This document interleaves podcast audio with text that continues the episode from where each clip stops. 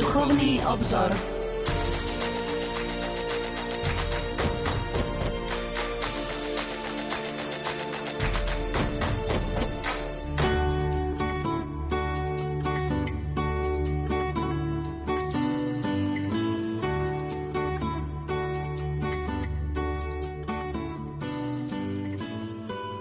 Požehnaný útorkový večer, milí poslucháči. Začína sa relácia Duchovný obzor.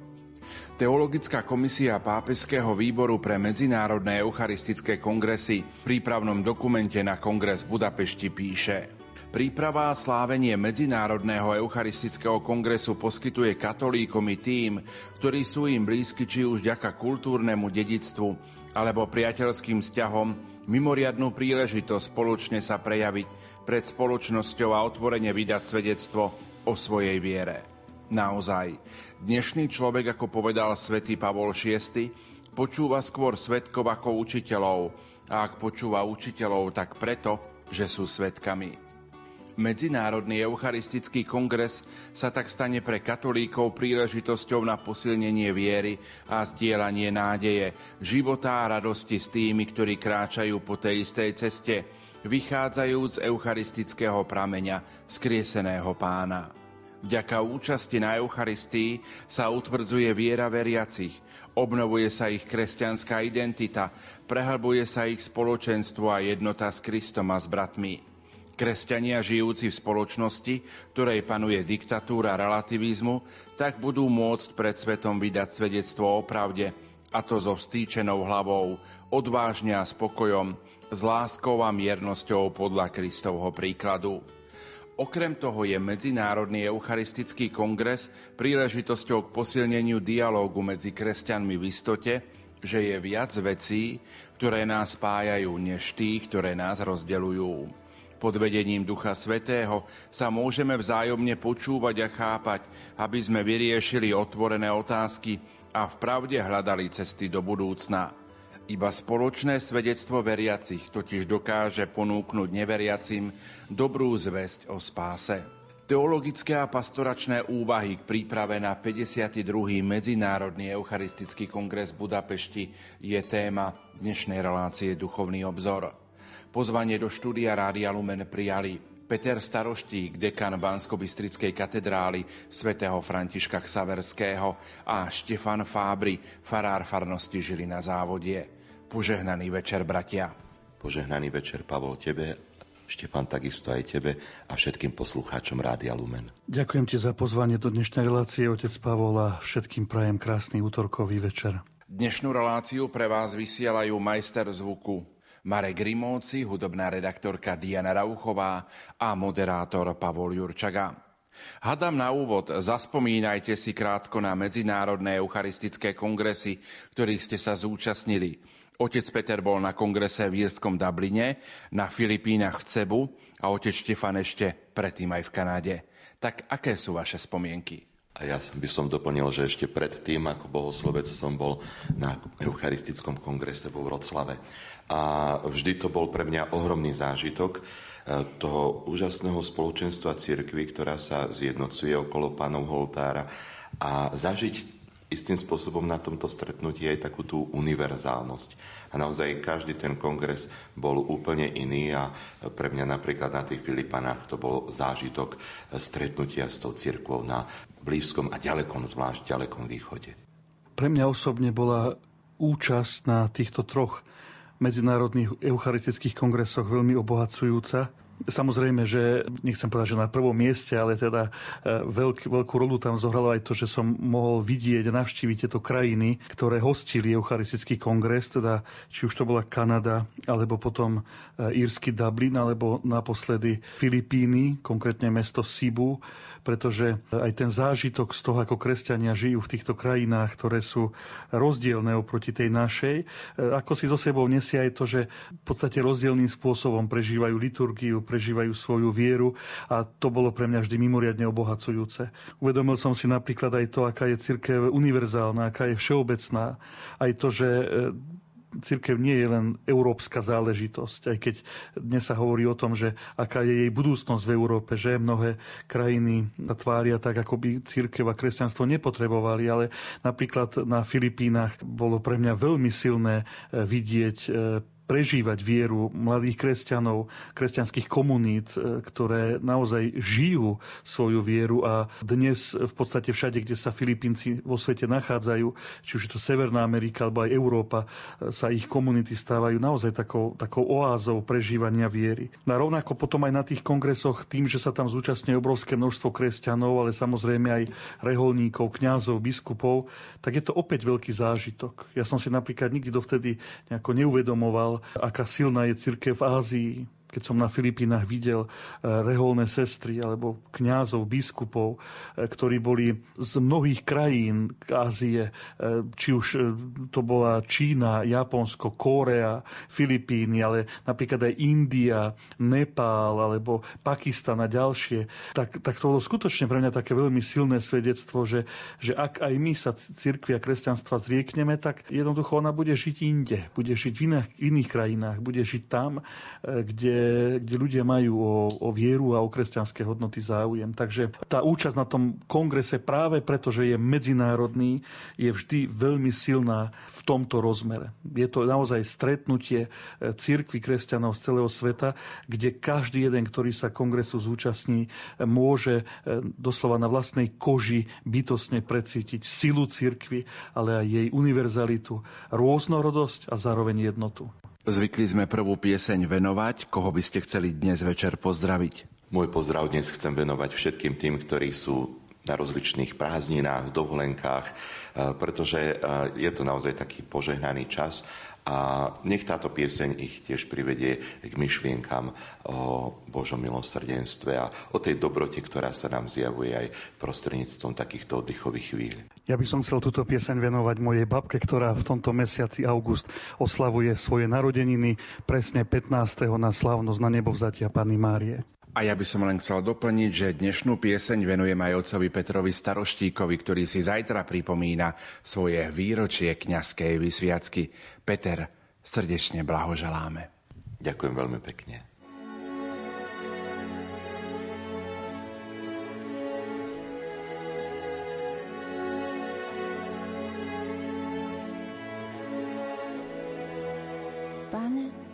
Ty ma skúmaš a poznáš všetko o mne. Ty vieš, či sa dám, stávam, môj zámer vnímaš zďaleka. Či kráčam, či ležím, o všetkých mojich cestách vieš. Ešte nemám slov na jazyku a ty už všetko znáš. Obkľúčuješ ma zo všetkých strán. Mňa. Tvoja múdrosť je tak obdivuhodná, je tak veľká, že nedosiahnem ju.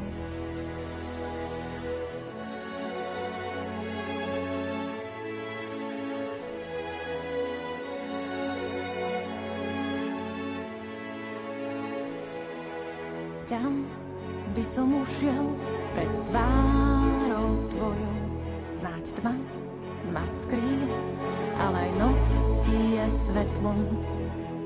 Keby som vystúpil na nebesa, tam si ty. Keby som si ustal v ríši mŕtvych, aj tam si ty.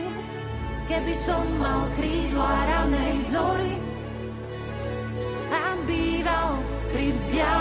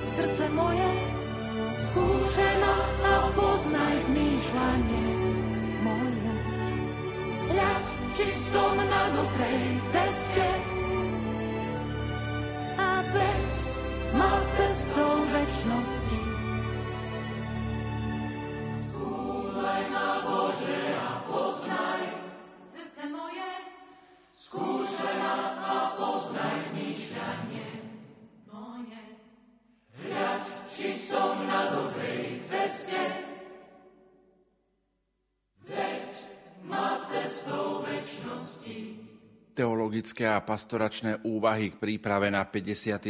Medzinárodný eucharistický kongres v Budapešti je témou relácie Duchovný obzor. Našimi hostiami sú liturgisti Peter Staroštík a Štefan Fábry. Skôr ako budeme rozprávať o nastávajúcom kongrese v Budapešti, skúsme krátko vysvetliť, čo sú medzinárodné eucharistické kongresy. Medzinárodné eucharistické kongresy sú považované za osobitný prejav eucharistického kultu. Je to vlastne zhromaždenie kresťanov, na ktoré isté spoločenstvo pozýva celú miestnu cirkev, alebo pri medzinárodných kongresoch miestna cirkev pozýva všetky ostatné cirkvy sveta, aby spolu z istého hľadiska plnšie poznali tajomstvo Eucharistie, a verejne si ho uctili v plnosti cirkvi, teda vo zväzku lásky a jednoty. Toľko je oficiálna definícia, povedané trochu inak. Medzinárodný eucharistický kongres je vlastne stretnutie kresťanov celého sveta, vždy na pozvanie nejakého spoločenstva, kdekoľvek na svete, aby spoločne slavili Eucharistiu, modlili sa, vďaka prednáškám rozímali, vzdelávali sa vo viere, vďaka svedectvám prehlbili svoju vieru a zažili spoločenstvo viery, ale aj ľudské jednoty, nakoľko každý kongres je spojený aj s kultúrnym a oddychovým programom. V podstate, tak ako som to aj v tej úvodnej otázke už naznačil alebo odpovedal, je to vždy spoločné prežívanie viery v Eucharistiu v danej kultúre, v danom národe. Ak by som možno ešte mohol spomenúť nejakú inú definíciu, nájdeme ju v prípravnom dokumente na Medzinárodný eucharistický kongres v Budapešti, z ktorého si Pavol citoval na úvod relácie. Tam nájdeme takéto slova. Medzinárodné eucharistické kongresy sú jedným z veľkých verejných podujatí cirkvy, ktoré zdôrazňujú a zviditeľňujú význam Eucharistie v kresťanskom živote a v cirkevnej praxi. Vznikli v roku 1881 s cieľom osláviť Ježiša Krista reálne prítomného v Eucharistii a vydávať svedectvo o jeho nekonečnej láske k svetu. Tieto kongresy, vychádzajúc z eucharistického slávenia, podnietili v dejinách rozvoj kresťanských spoločenstiev, ktoré mohli odpovedať na očakávania ľudí a prispieť k budovaniu ľudskejšieho, spravodlivejšieho a pokojnejšieho sveta. Takže tieto slova naozaj hovoria o, nielen o význame eucharistických kongresov, ale aj o istej ich hĺbke, pretože naozaj spája kresťanov celého sveta na kolenách pred Eucharistiou, pri slávení Svetej Omši, pri eucharistických procesiách, pri vyznávaní viery, verejnom vyznávaní viery. Takže eucharistické kongresy majú svoj význam v cirkvi a majú svoju hĺbku a majú svoju veľkú silu. Tentokrát sa takéto podujatie bude konať v hlavnom meste susedného Maďarska v Budapešti. Povedzme si k tomu viac. Áno, ako bolo pápežom Františkom ohlásené v záverečnom videoposolstve predchádzajúceho kongresu na Filipínach, a mali sme tu možnosť naozaj byť na tejto Svetej Omši aj spolu so Štefanom a bol to ohromný zážitok, tak vtedy ohlásil Svetý Otec, že nasledujúci kongres sa má konať v roku 2020 v Budapešti. A snáď možno pripomenúť, že medzinárodné kongresy sa zvyčajne konávajú každé 4 roky. Z dôvodu pretrvávajúcej tej pandemickej situácie bol však kongres presunutý na september tohto roka. Ak by som mal krátko predstaviť základné fakty, tak tento 52. Medzinárodný eucharistický kongres v Budapešti sa bude konať v dňoch 5. až 12. septembra tohto roka. Jeho motom je verš Žálmu 87 V tebe sú všetky moje pramene. A taký podtitul, toto moto má Eucharistia, prameň života a poslania cirkvi. Pred samotným kongresom sa v dňoch 2. až 4. septembra uskutoční v Ostrihome odborné teologické sympózium. To vždy tak býva a predchádza toto teologické sympózium samotný Eucharistický kongres. Ten sa začne 5. septembra ceremóniou na Budapeštianskom námestí hrdinov. Slávnosť, ktorú bude animovať orchester a vyše tisíc členy spevácky zbor, bude aj príležitosťou otvorenia školského roka tamojších katolíckých škôl. Viacero detí absolvuje pri tejto príležitosti aj svoje prvé sveté príjmanie. Potom program Eucharistického kongresu, tie rozličné prednášky, svedectvá a diskusie, ktoré budú v dňoch 6. až 10. septembra, sa budú konať v sále Hung Expo. Očakávanými vzácnými zahraničnými hostiami sú napríklad niekdajší predseda Pápežského výboru pre medzinárodné eucharistické kongresy a dlhoročný ceremoniár svätého Jana Pavla II., arcibiskup Piero Marini z Talianska tiež potom kamerunský biskup Jozef Maria Ndi Okala, emeritný prefekt kongregácie pre Boží kult a disciplínu sviatosti, gvinejský kardinál Robert Sarach a tiež chaldejský patriarcha Babilónie z Iraku, kardinál Louis Rafael Sako. Mali prísť aj mianmarský kardinál Charles Maungbo, nigerijský kardinál John Onayekan, luxemburský kardinál Jean-Claude Hollerich, talianský kardinál Angelo Baňasko, korejský kardinál Andrew Yuem eh, Sung Jung a tiež z Indie kardinál Oswald Gracias. Konferencia biskupov Slovenska bude mať na kongrese ako oficiálneho delegáta bratislavského pomocného biskupa Jozefa Haľka. Predseda konferencie biskupov Slovenska, bratislavský arcibiskup metropolita Stanislav Zvolenský, bude na kongrese viesť modlitbu ranných chvál vo štvrtok 9. septembra. A zase košický arcibiskup metropolita Bernard Bober bude v stredu 8. septembra o 17. sláviť svetú omšu v kostole Sv. Jozefa v Budapešti. Ako zaujímavosti môžem tiež spomenúť to, že súčasťou Medzinárodného eucharistického kongresu bude vôbec po prvýkrát slávenie Eucharistie v dialekte rómskych lovárov. V rámci kongresu sa bude konať aj celonárodné stretnutie maďarských ministrantov. V sobotu 11. septembra večer pred príchodom pápeža Františka bude na Košútovom námestí v centre Budapešti predsedať Sv. Omši maďarský prímas kardinál Péter Erdo. Po nej bude nasledovať eucharistický sprievod so sviečkami. No a potom vyvrcholením 52. Medzinárodného eucharistického kongresu bude v nedeľu 12. septembra do poludnia, alebo lepšie povedané pred obedom o 11.30 záverečná svetomša, ktorá sa nazýva Stácio Orbis za účasti pápeža Františka. Bude tento medzinárodný eucharistický kongres prvý, ktorý sa uskutoční v Budapešti? Nie, Maďarsko už hostilo pamätný, veľmi vzácný Medzinárodný eucharistický kongres v roku 1938, ktorý sa tiež konal v Budapešti. Po 83 rokoch sa teda bude eucharistický kongres konať opäť na tomto mieste, no v úplne iných e, historických a spoločenských podmienkach. V prípravnom dokumente sa môžeme dočítať aj krátke približenie situácie v Maďarsku, a jej porovnanie so situáciou v tom roku 1938. Tak trochu zacitujem.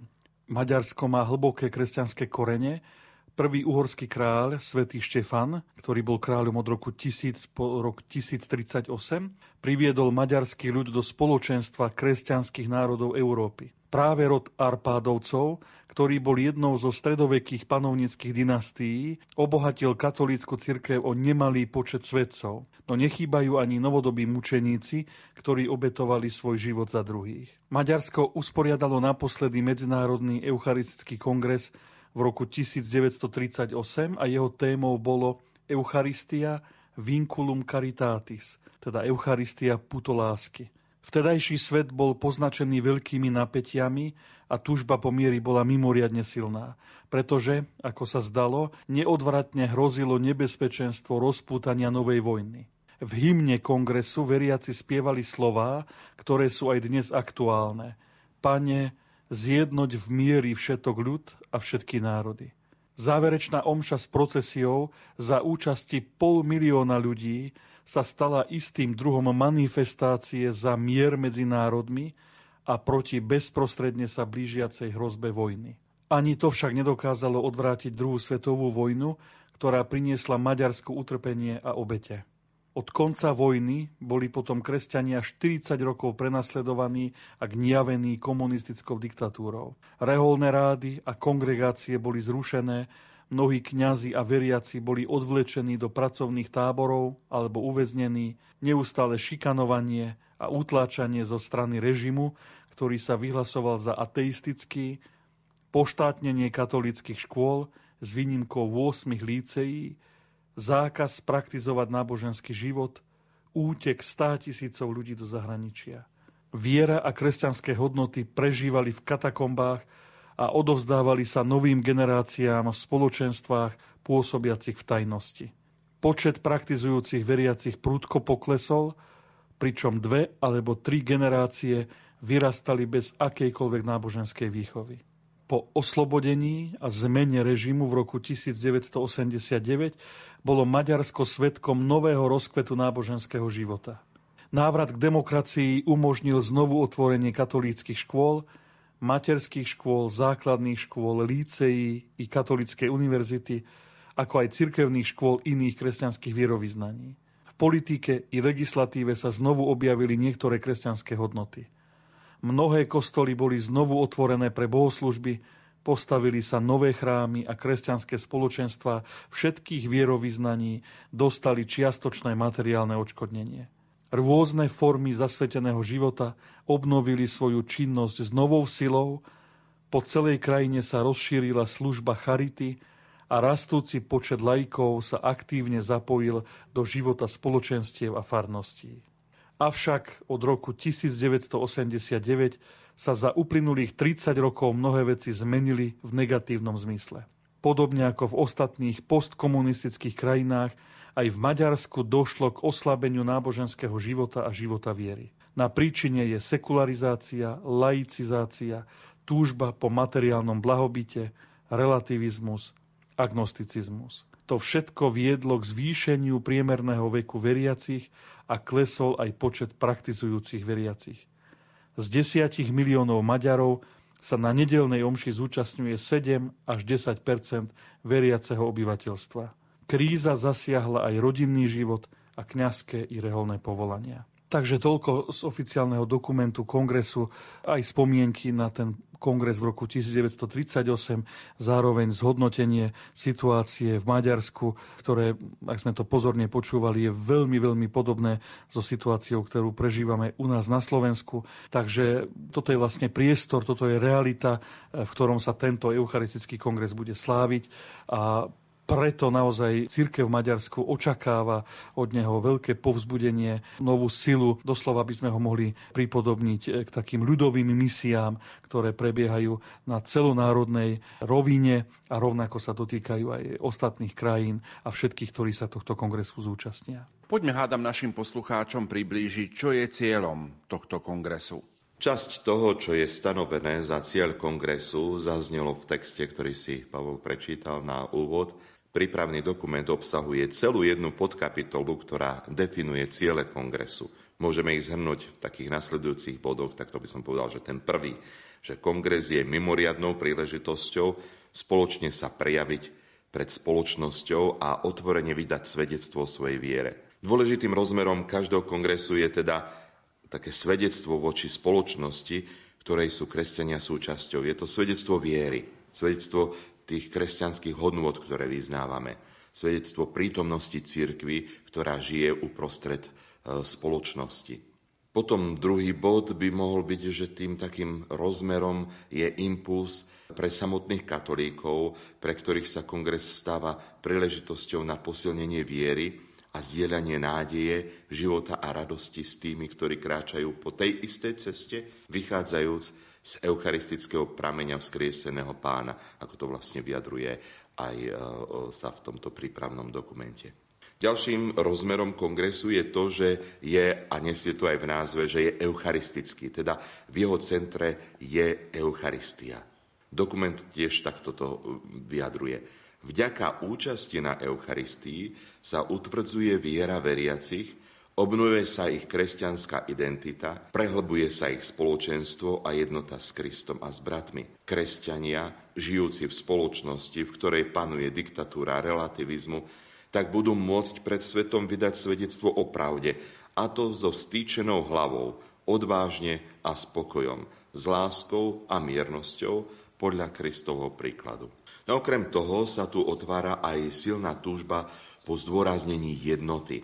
A tiež je to vyjadrené v tom texte E, prípravného dokumentu, že Medzinárodný eucharistický kongres je aj príležitosťou k posilneniu dialógu medzi kresťanmi v istote, že je viac vecí, ktoré nás spájajú, než tých, ktoré nás rozdeľujú. Je teda nepochybné, že slávenie liturgie v rôznych podobách, ale aj samotný spôsob príjmania dnes mnohých kresťanov, katolíkov naozaj rozdeľuje. A vnímame to veľmi silno aj u nás na Slovensku.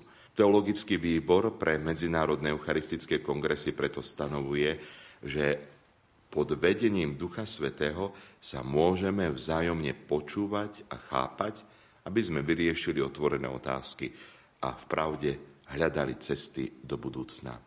No a tiež kongres sa stáva kerigmou, teda ohlasovaním Evanielia pre všetkých ľudí akéhokoľvek stavu a sociálneho postavenia, ktorí hľadajú Boha. A tiež tento dokument hovorí, že táto kerikma, prvotné evanieliové ohlasovanie znie Boh, prameň všetkého života, miluje bezvýhradne každé svoje stvorenie.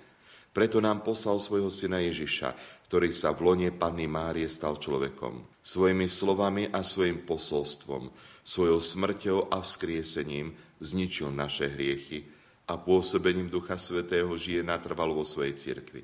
Kto sa slobodne rozhodne odvrátiť sa od zla a príjme Krista ako svojho spasiteľa, krstom vstupuje do veľkej rodiny vykúpených a buduje veľké spoločenstvo Božích detí. No a napokon by sme mohli vnímať silu kongresu nielen pre krajinu, v ktorej sa koná a pre tých, ktorí sa ho nejakým spôsobom zúčastnia, ale aj pre celý svet. Eucharistickým kongresom na tej celosvetovej úrovni vzdávame vďaku a slávu Kristovi, lebo On jediný je schopný darovať život. A tak e, myslím si, že veľmi krásne zmysel slávenia tohto kongresu vyjadril aj pápež František, ktorý povedal, že čo to znamená Eucharistický kongres v modernom a multikultúrnom svete, v ktorom sa evanielium a formy náboženskej príslušnosti stali okrajovými. Znamená to spoluprácu s Božou milosťou prostredníctvom modlitby a činnosti, na šírenie eucharistickej kultúry ako spôsobu myslenia a konania založeného na tejto sviatosti, avšak vnímateľného aj ponad cirkevnú príslušnosť. V Európe, ktorá je chorá na ľahostajnosť a prechádzali ňou rozdelenia a uzavretosti. Kresťania predovšetkým nedelu čo nedelu obnovujú jednoduché a silné gesto ich viery. Schádzajú sa v pánovom mene, a považujú sa za bratov. A opakuje sa zázrak. V počúvaní Božieho slova a v úkone lámania chleba sa aj to najmenšie a najskromnejšie zhromaždenie veriacich stáva pánovým telom, jeho svetostánkom vo svete. Slávenie Eucharistie sa tak stáva prameňom postojov vytvárajúcich eucharistickú kultúru, pretože podnecuje k tomu, aby sme milosť Krista, ktorý totálne daroval seba samého, premenili do skutkov a životných postojov. Toľko pápež František a myslím si, že naozaj veľmi výstižne vyjadril podstatu Eucharistického kongresu. My si v tejto chvíli opäť trochu zahráme, a to konkrétne oficiálnu hymnu Medzinárodného eucharistického kongresu a potom budeme v našom rozprávaní pokračovať.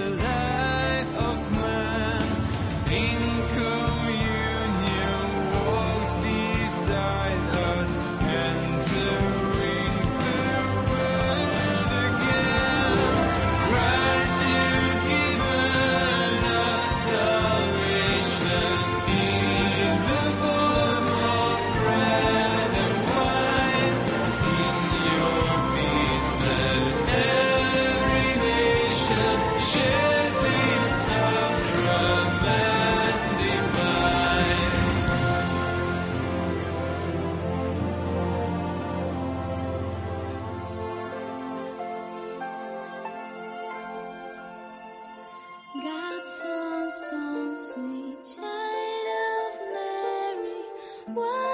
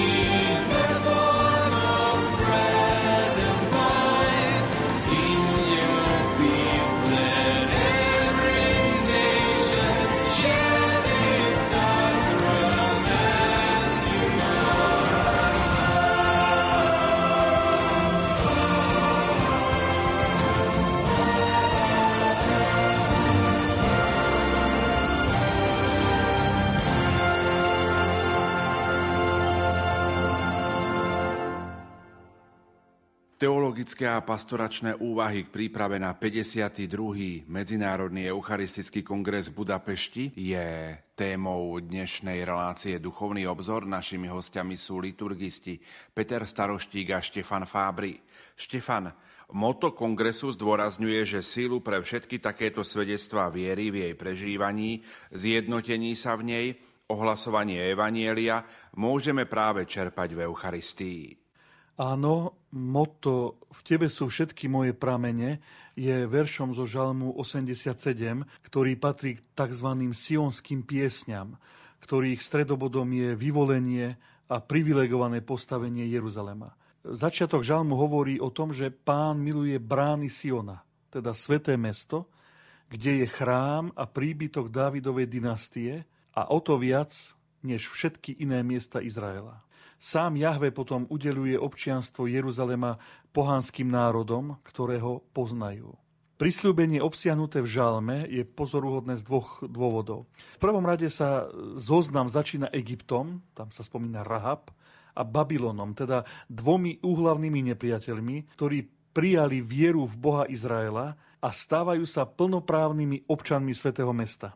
Zoznam potom pokračuje na všetky svetové strany. Egypt na západe, Babylon na východe, Filištínsko a Týrus na severe a Etiópia na juhu.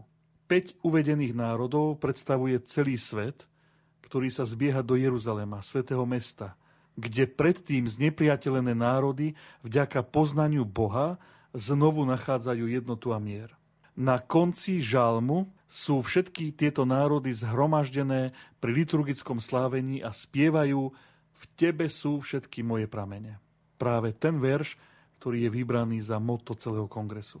Kresťanská tradícia chápe žalm 87 v súvislosti s cirkvou a je presvedčená o tom, že pravý Sion, nebeský Jeruzalem, sa stotožňuje s cirkvou. Cirkev je teda spoločenstvom spasených, ktorí pochádzajú z každého kmeňa, jazyka, ľudu a národa, ako to čítame v zjavení svätého Jána, a klaňajú sa Bohu v duchu a pravde, ako je to zase v rozhovore so Samaritánkou v Jánovom evaníliu. A znovu sa zjednotia, vytvárajúc jedno telo.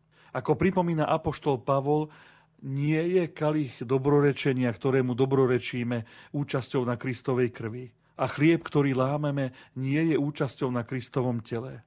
Keďže je jeden chlieb, my mnohí sme jedno telo, lebo všetci máme podiel na jednom chlebe. Účasť na Kristovom tele a krvi pri eucharistickom slávení vytvára skutočnú jednotu s Kristom a buduje jeho telo, ktorým je cirkev. Všetci, ktorí majú účasť na sviatosti Kristovo tela a krvi, sa tak stávajú jedným telom a jedným spoločenstvom.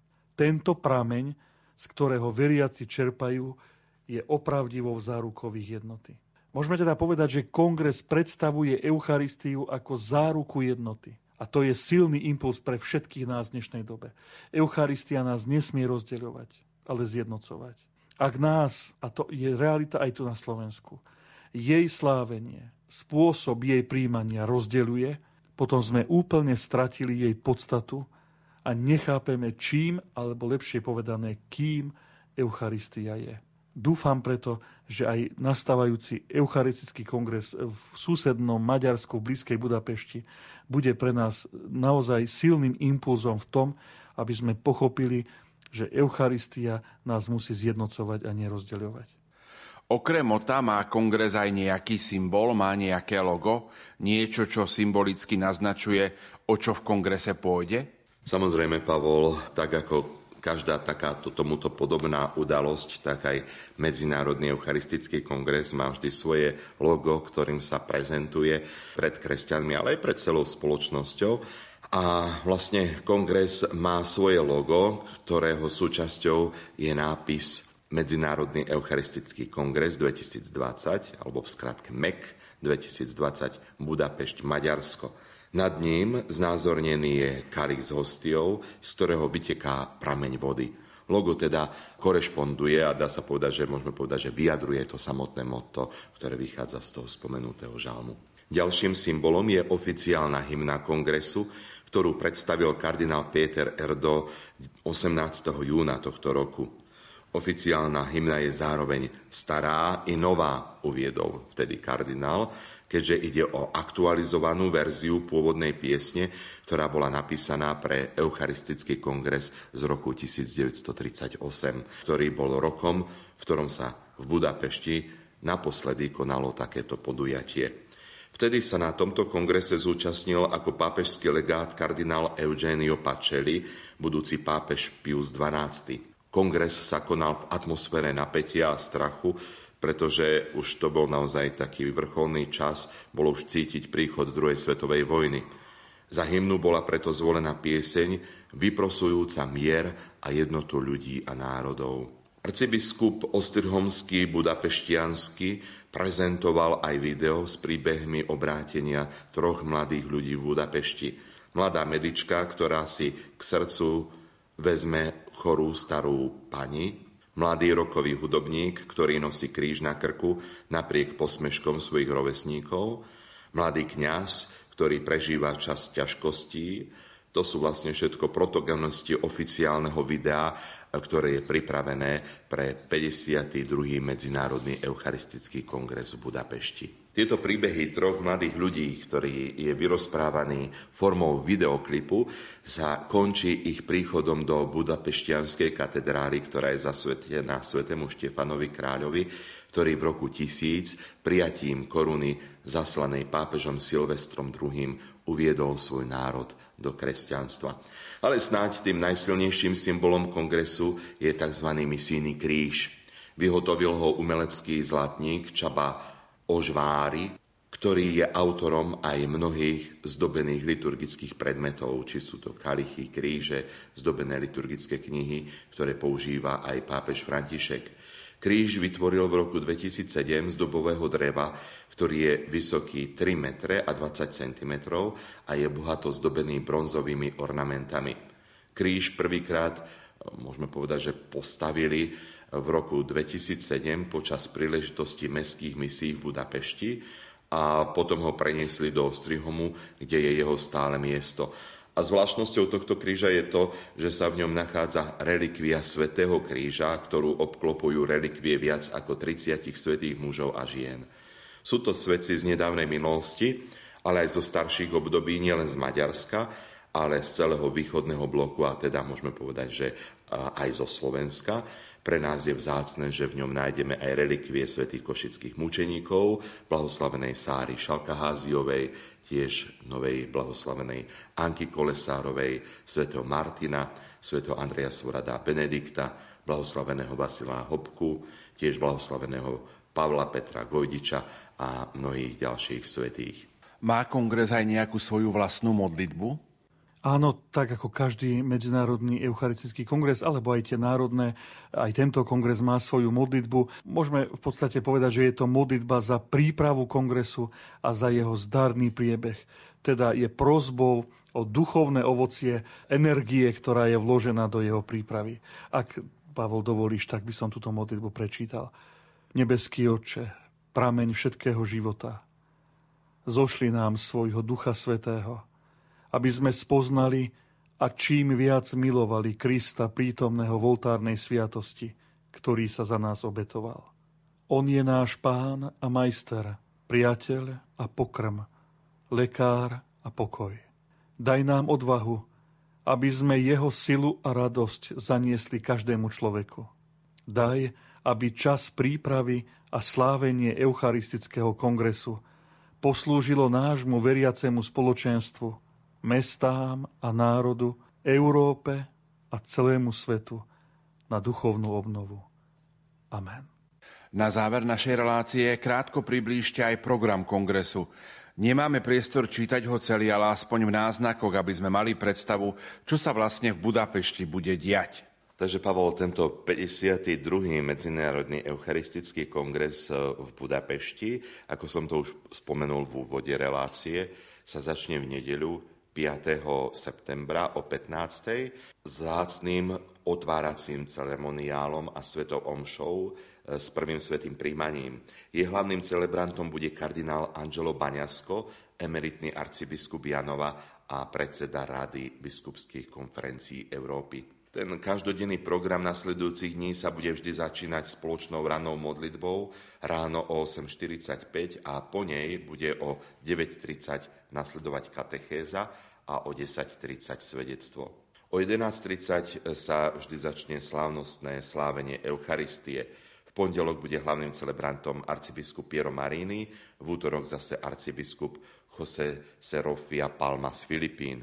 Popoludnejší program bude tvorený workshopmi popoludní od 14.30 do 15.30 a zase večerný program rôznymi kultúrnymi podujatiami, ktoré vždy sprevádzajú aj tieto medzinárodné eucharistické kongresy. Zmena bude trošku v stredu, kedy bude eucharistická liturgia o 16. hodine, a to v byzantskom obrade a jej hlavným celebrantom bude Jusif Apsi, grécky patriarcha katolických melchitov zo Sýrie. Po tejto liturgii o 17 budú v rôznych farských kostoloch Budapešti svete omše pre rôzne národné spoločenstva.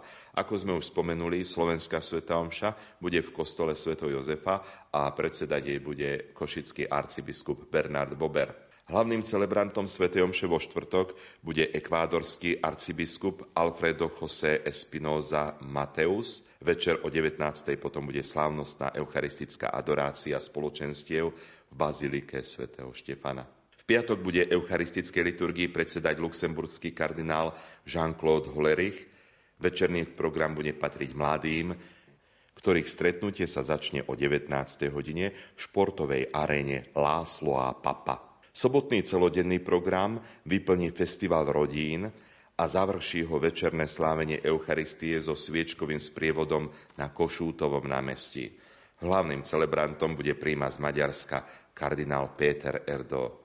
No a ako vieme, vždy vyvrcholením tohto týždňového programu Medzinárodného eucharistického kongresu je záverečná Sveta Omša, ktorá nesie názov Stacio Orbis a ktorú na námestí hrdinov bude sláviť pápež František. Toľko z programu.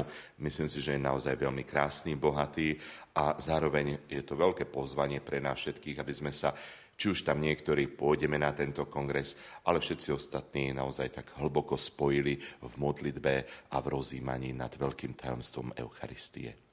Končí sa dnešná relácia Duchovný obzor. Aký by bol taký váš záverečný odkaz, pozdrava, možno aj otázka. Pôjdete na kongres do Budapešti? Priznám sa, že ja sa tentokrát na Eucharistický kongres do Budapešti nechystám. Jednak by som asi mal aj problém nejako zabezpečiť e, program vo farnosti, pretože odísť na týždeň je pre mňa dosť zložité.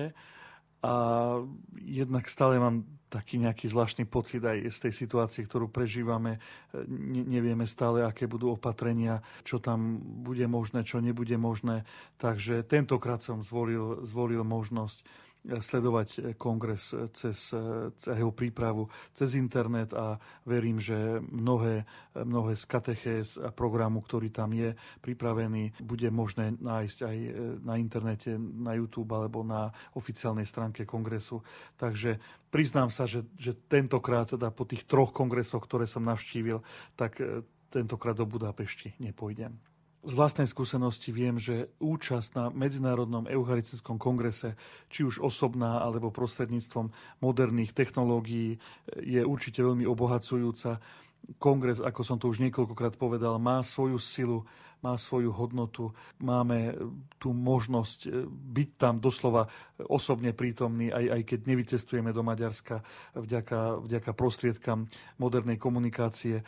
Takže verím, že, že mnohí si z tohto programu niečo vyberieme, že pre mnohých z nás bude, bude obohatením, tak ako to bolo vyjadrené aj v tom úvodnom dokumente, aj v samotnej modlitbe, že bude pre nás duchovným povzbudením, duchovnou obnovou a hlavne môjim veľkým prianím je to, aby aj tento kongres prispel k tomu, že všetci kresťania sa zjednotíme v slávení Eucharistie, v slávení liturgie, tak ako si ju prijala církev na poslednom všeobecnom ekumenickom koncile. Verím, že aj tento kongres zdôrazní to, že nad všetkými osobnými túžbami, osobnými náklonnosťami, osobnými záujmami na prvom mieste je jednota církvy a jednota kresťanov pri slávení a príjmaní Eucharistie. Všetkým našim posluchačom prajem ešte pekný útorkový letný večer, ale aj požehnaný celý, celý mesiac august, dní, ktoré sú pred nami a ktoré nám Pán Boh dá.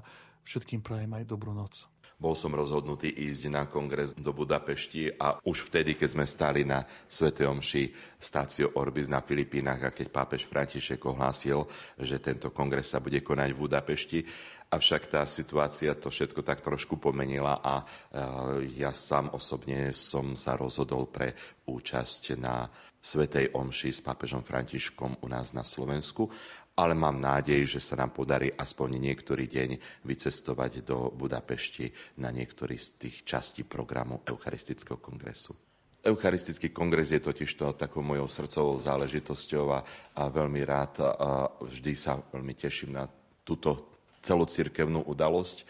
A myslím si, že je dnes aj taká príležitosť eh, pozvať všetkých veriacich, tak ako som to už povedal, aby sme sa spoločne s celou církou zjednotili v modlitbe, v adorácii a naozaj zahľadení sa na nášho eucharistického pána. Našimi hostiami boli Peter Staroštík a Štefan Fábry. Pripomeniem, že sa spolu s nimi stretneme ešte 31. augusta, kedy budeme hovoriť o liturgických reformách, ktoré zaviedol pápež František. Za pozornosť vám tejto chvíli ďakujú majster zvuku Marek Rimovci, hudobná redaktorka Diana Rauchová a moderátor Pavol Jurčaga. Do počutia.